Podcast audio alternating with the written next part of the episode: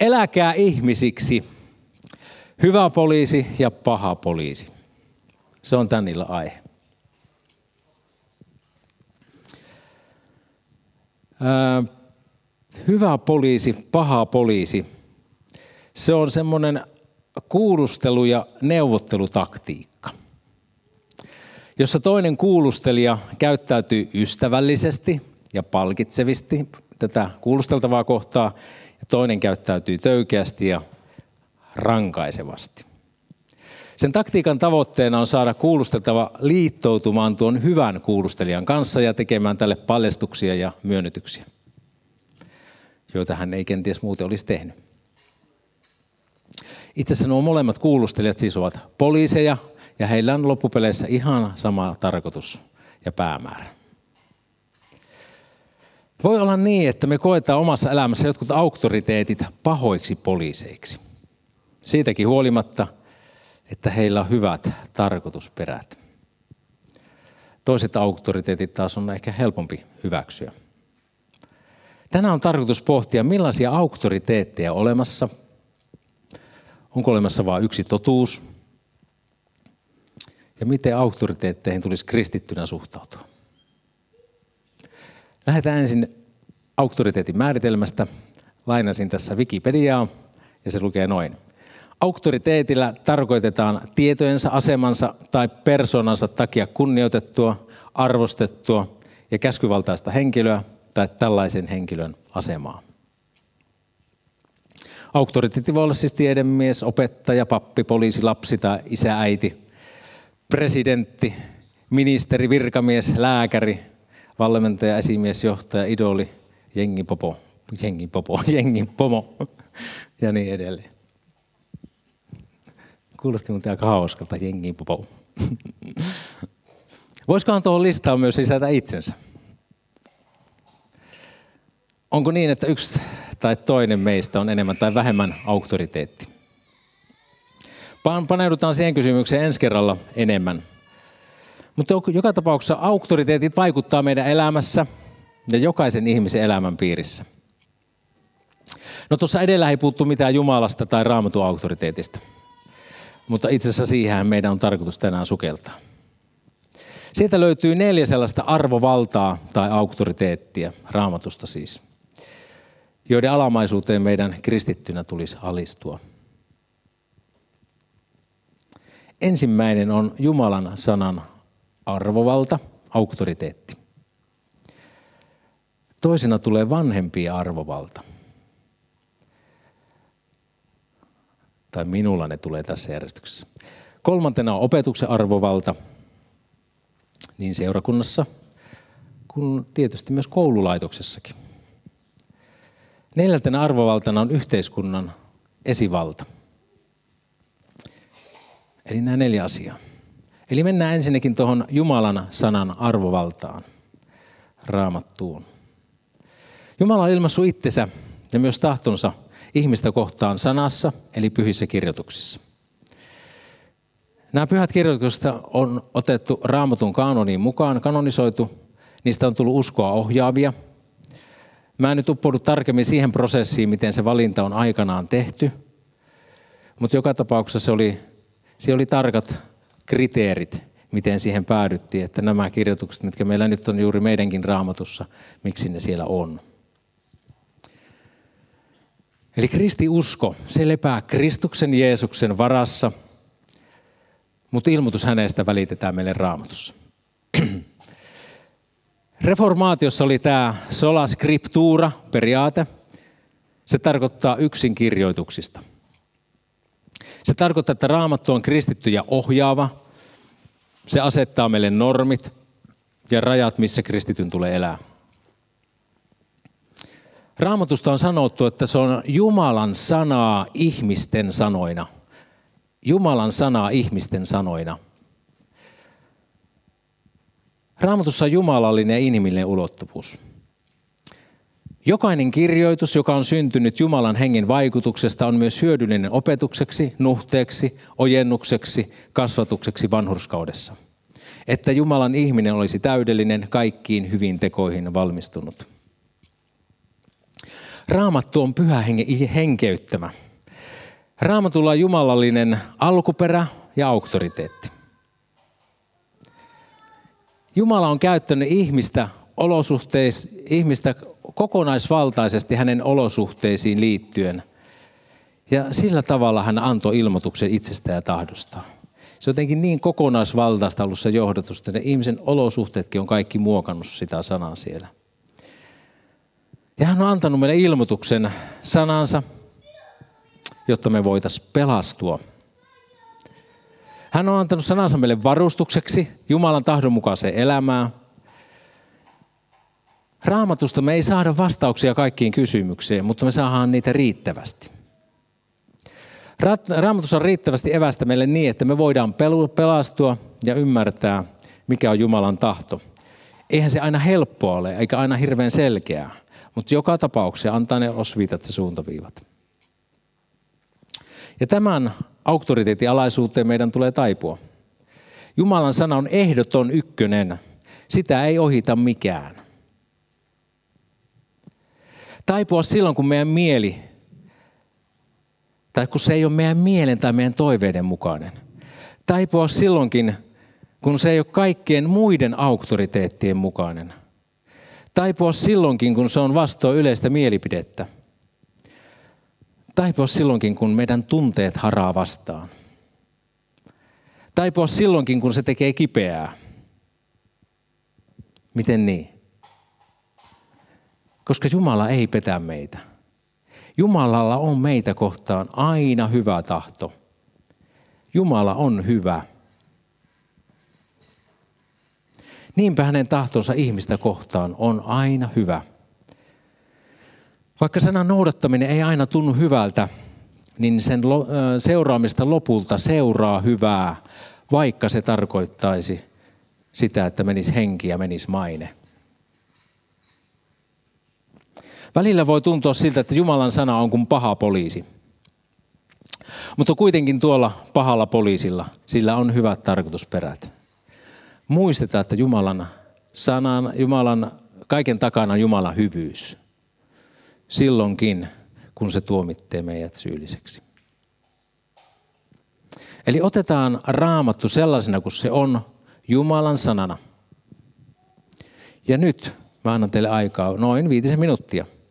Slaidille tulee keskustelukysymyksiä helpottamaan keskustelua, joskaan niitä ei tarvitse noudattaa orjallisesti. Ja keskusteltavaksi nuo seuraavat kysymykset, jotka tulee sinne nyt. En käy niitä toistamaan. Olkaa hyvä. En käy kyselemään teiltä, teiltä ajatuksia. Hienoa, että keskustelitte ja tätä hyvää seuraa. Mennään toiseksi tuohon vanhempien auktoriteettiin. Vanhempien kunnioittamiseen sisältyy siis ajatus lasten kuuliaisuudesta vanhemmilleen kun mä näitä ajatuksia tässä työstin, niin mä hyvin paljon ajattelin sitä, että minä olen itse lapsi, vaikka minä siis, minun molemmat vanhemmat on kuollut, mutta hyvin paljon ajatuksia meni sinnekin puolelle. Lapset, olkaa vanhemmillenne kuuliaiset kaikessa, sillä se on otollista Herrassa. Kunnioita isäsi ja äitiäsi. Tämä on ensimmäinen käsky, jota seuraa lupaus, että menestystä kauan eläisit maan päällä. Mun lapsuuden kodissa isä oli minulle Jumalan asemassa. Toki isä ei ollut yhtä vanhurskas, mutta ei ollut epäselvyyttä siitä, ketä piti totella. Isä ei kaikin puolin toiminut oikein. Kukaapa meistä. Minäkään en toimi aina oikein suhteessa minun omiin lapsiini. Vaikka asia on näin, niin Jumala odottaa kuuliaisuutta vanhempia kohtaan. Jumalan tahto on se, että me kunnioitetaan vanhempia. Vanhempia voi kunnioittaa, vaikka heidän vääriä tekojaan ei tarvitse hyväksyä eikä pidäkään. Mutta kunnioitus vanhempia kohtaan ei kuitenkaan tule siitä, kuinka hyvin he ovat toimineet, vaan se tulee heidän asemastaan. Tässä on jotain samaa kuin avioliitossa. Avioliittoa kehotetaan pitämään kunniassa. Avioliitto kuvastaa seurakunnan ja Kristuksen välistä suhdetta ja sen pysyvyyttä. Vanhempien ja lapsen välinen suhde kuvastaa Jumalan, ihmisen ja Jumalan välistä suhdetta ja uskovan kuuliaisuutta hänen tahdolleen. Tämä on sellainen Jumalan säätämä auktoriteettijärjestys. Jos me nostaa vastustaan sitä Jumalan järjestystä, tai jos me vastustetaan sitä järjestystä, me vastustetaan myös Jumalan järjestystä. No entä kun sitten, kun vanhemmat on rikkonut lapsiaan vastaan? Mä itse olen kipuillut paljon suhteessa isääni. Silloin kun hän löi mua useita kertoja remmillä, kun mä olin kolmen vanha, olin tottelematon silloin. Mä aloin pelkäämään häntä. Siitä seurasi semmoinen raju auktoriteettipelko pitkälle mun elämääni, jonka seurauksena mä sitten kätkin kaikki kielteiset tunteet suhteessa isääni ja muihinkin auktoriteetteihin, niin kaikki meni tänne sisälle. No sitten myöhemmin mä itse välillä raivostuin ja käytin kovia otteita lapsiani kohtaan, esim. lasta pukiessa, ulkoleikkeihin. Mä olin välillä tosi kova kourani, jos ei siitä tahtonut tulla mitään.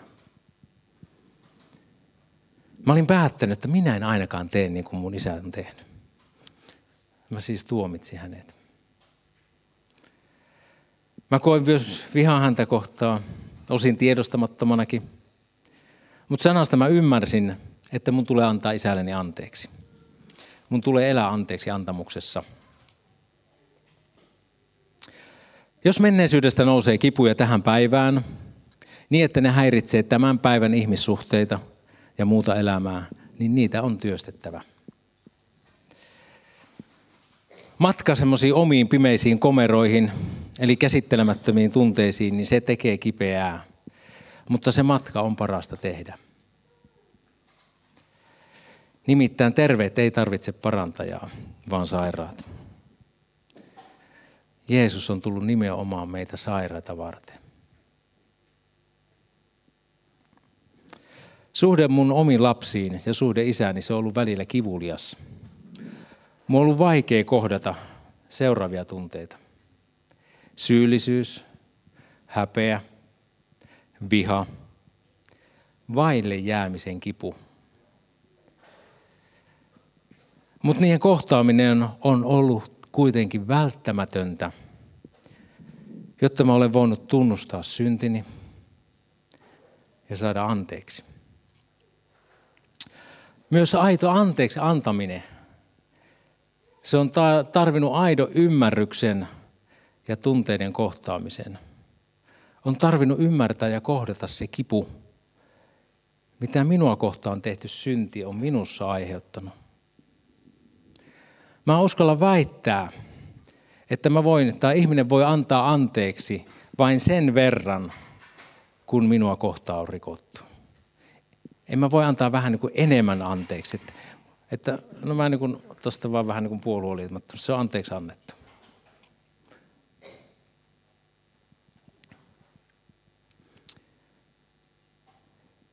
Eli jos mä koitan ohittaa kärsimäni vääryyden ilman sen tuottaman kivun kohtaamista, ei se anteeksi antamuksen parantava voima pääse vaikuttaa mun tunteisiin saakka. Tästä olisi tosi paljon jaettavaa, ja jos sua kiinnostaa, niin ihan mielelläni haluan jutella sun kanssa. Voit olla yhteydessä minuun.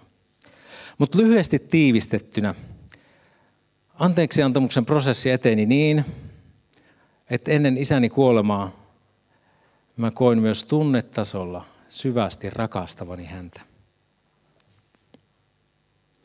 Kun hän kuoli, meidän välille ei jäänyt mitään selvittämätöntä tai kaunaa.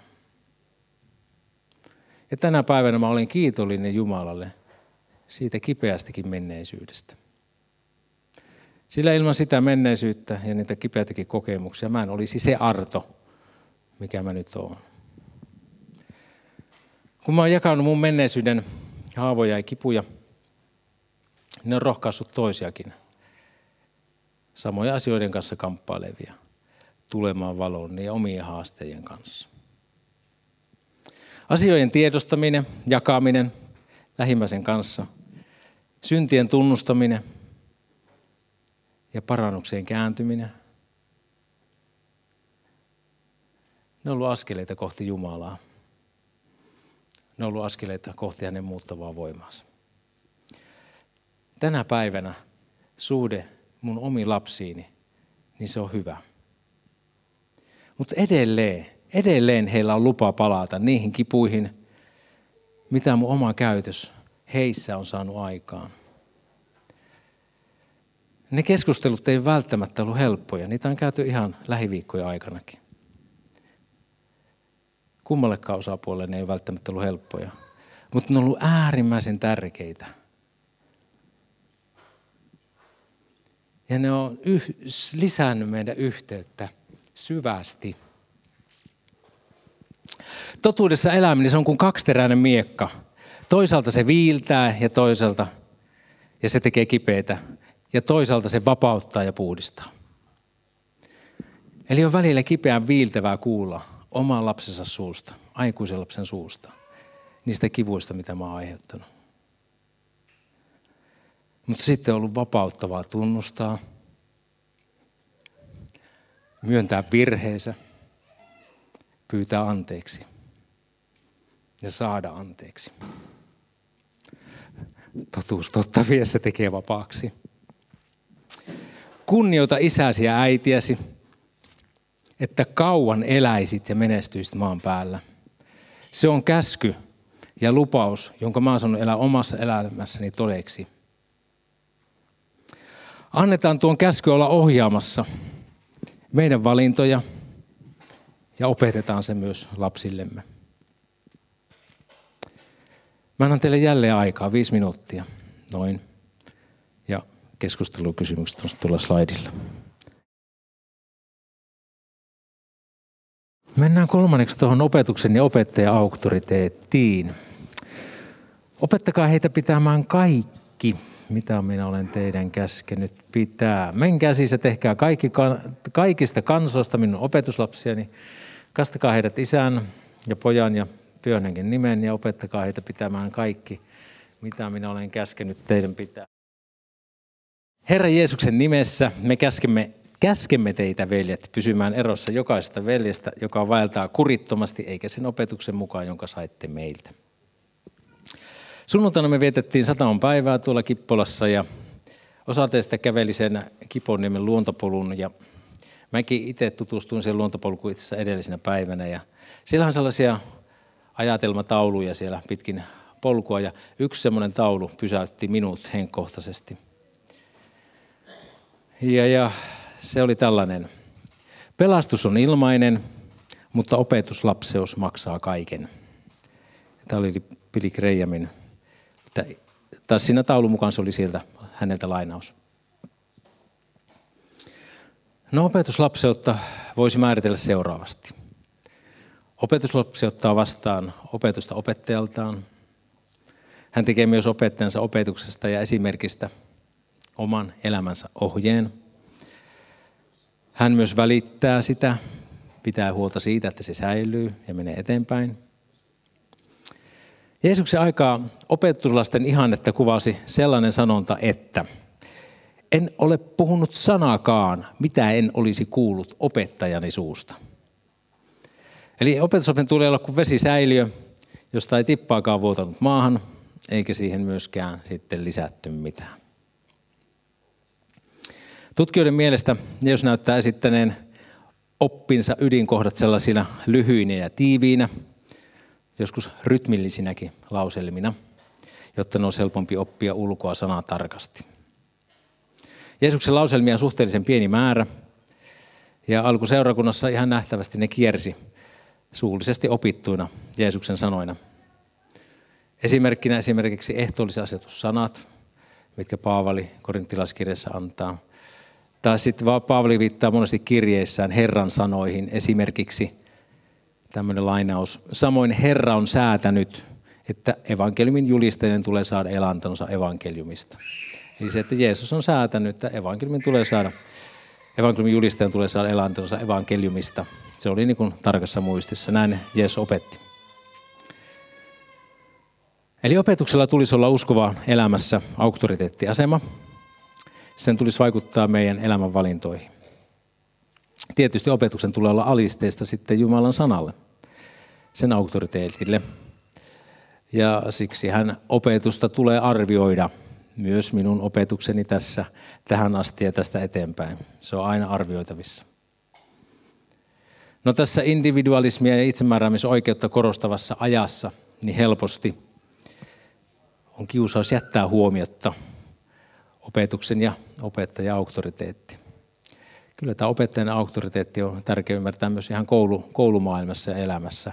On tärkeää olla sen opetuksen alla, ottaa se vakavasti, kunnioittaa sitä.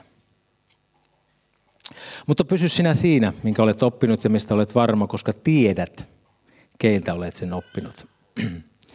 Nykyisähän kristillistä opetusta, niin sitä tulee lähes joka tuutista, esim. YouTubesta. Tärkeä periaate sovellettavaksi on tuo edellinen Timoteus kirjeen periaate. Tunne opettajasi. Tunne hänen elämänsä. Tarkkaile millaista elämää hänen elämänsä on. Mitä, minkälaista hedelmää se on kantanut ja kantaa. Se koskee ihan myös minua kanssa opettajana. Tarkatkaa mun elämää ja valintoja. Kestääkö se Jumalan sanan valoa? Nyt voittekin keskustella seuraavaksi siitä. Eli vielä yksi keskustelujuttu. Eli jokaisen tulee olla alamainen sille esivallalle, jonka alainen hän on. Eihän ole esivaltaa, joka ei olisi Jumalalta. Ne esivallat, jotka ovat olemassa, ovat Jumalan asettamia. Siis edellä luetun perusteella kaikki olemassa olevat esivallat on Jumalan asettamia. Miten ateistinen ja Jumalan vastainen hallinto voi olla Jumalan hyväksymä tai asettama? Mutta Jeesuksella on samansuuntaisia ajatuksia. Luetaanpa se hänen sanoistaan Pilatukselle. Jeesus vastasi, sinulla ei olisi mitään valtaa minuun, ellei sitä olisi annettu sinulle ylhäältä. Ja Pilatus ei ollut hyvinkään, ei ollut mikään malli, malli, mallihallitsija niin sanotusti, aika, aika räikeä monesti tekemisissä. Vaikka Jeesus ties millainen mies Pilatus oli, hän ei, hän ei niin kuin, ö, kiistänyt tuota Pilatuksen auktoriteettia. Kysymys ei ollut siitä, tuon henkilön omasta arvovallasta, vaan siitä hänen asemastaan. Ja kristittynä me ei voida valita meidän kuuliaisuutta esivaltaa kohtaan sillä perusteella, onko esivalta meidän mielestämme oikeassa vai väärässä. Uskovan tulee kyllä puuttua vääryyksiin ja paljastaa se, missä mennään vikaa, riippumatta siitä, kuka on vääryyden harjoittaja. Mutta Jumala hallitsee tätä maailmaa myös maallisen esivallan kautta – Joskus huonokin esivalta voi olla parempi kuin se, ettei ole esivaltaa lainkaan. Tämä ei tarkoita sitä, että diktatuuri sinällä olisi hyvää, oikeaa, hyväksyttävää ja Jumalan mielenmukaista, mutta kuitenkin esivalta toimii yhteiskunnassa rauhaan pakottajana, suojellen semmoiselta täysin rajoittamattomalta ihmisen pahuudelta. Eli näin ollen ateistinenkin esivalta voi toimia Jumalan tahdon toteuttajana. No missä sitten kulkee raja maallisen esivallan ja Jumalan tahdon noudattamisessa? Aikanaan apostolit, opetuslapset oman esivaltansa edessä sanoivat, että enemmän tulee totella Jumalaa kuin ihmisiä. Eli Jumalalle kuuluu meidän omatunto, Jumalalle kuuluu meidän vakaumus ja Jumalalle kuuluu meidän uskomme. Ja jos esivalta pyrkii nämä asiat ottamaan hallintaansa, niin silloin se astuu väärälle alueelle – ja meidän tulee totella enemmän Jumalaa kuin ihmistä. Ja ihan loppukertauksena vielä kaikesta edellisestä käydystä. Eli Jumalan sana arvolla on tulla olla ensimmäisenä meidän elämässä. Sen auktoriteetti on kaikkien muiden auktoriteettien yläpuolella. Vanhempien kunnioittaminen ja heidän auktoriteettinsa alaisuudessa eläminen, se on Jumalan mielen mukaista. Siinä tulee siunaus. Öö, Opetuksen tulee vaikuttaa meidän elämän valintoihin. Arvioi opetus Jumalan sanan valossa. Tunne opettajasi ja arvioi hänen elämänsä sanan valossa. Ja kristittynä me ei voi valita sitä kuuliaisuutta, vaan sillä perusteella, että onko esivalta meidän mielestä oikeassa vai väärässä. koska kaikki esivalta on Jumalalta. Rukoillaan yhdessä. Kiitos Herra siitä, että sinä olet asettanut monet auktoriteet meidän elämäämme, Herra, ja pyydetään sitä, että me voidaan elää sinun tahdossa ja sinun johdossasi, Herra. Silloinkin, kun se ei aina välttämättä tunnu helpolta, ja välillä sun sanas alle taipuminenkin voi tulla, tuntua tosi hankalalta. Mutta pyydetään sitä, että me voi olla uskollisia sinulle ja sun tahdollesi ja sun äänellesi. Tätä me pyydetään, Isä, poikasi Jeesuksen Kristuksen nimessä. Amen.